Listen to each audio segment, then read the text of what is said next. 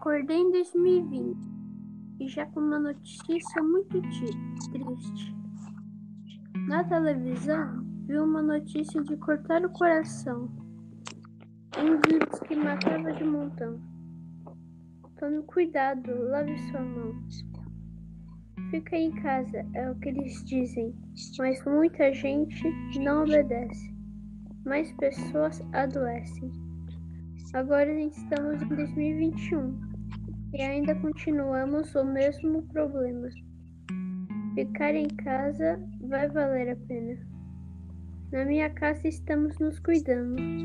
Para a casa da vovó não vamos, mas temos certeza que a saúde dela estamos guardando. Sonho com um dia de todo mundo se abraçando. Agora você fala a sua parte. Beleza. Essa, pan- essa pandemia está acabando comigo e com meus amigos. Ela está prejudicando várias pessoas. Como o prejuízo de não poder... Umas até podem trabalhar, mas outras têm que rir para comprar. Outras pessoas podem andar, mas outras têm que se arrastar até achar um trabalho para se sustentar.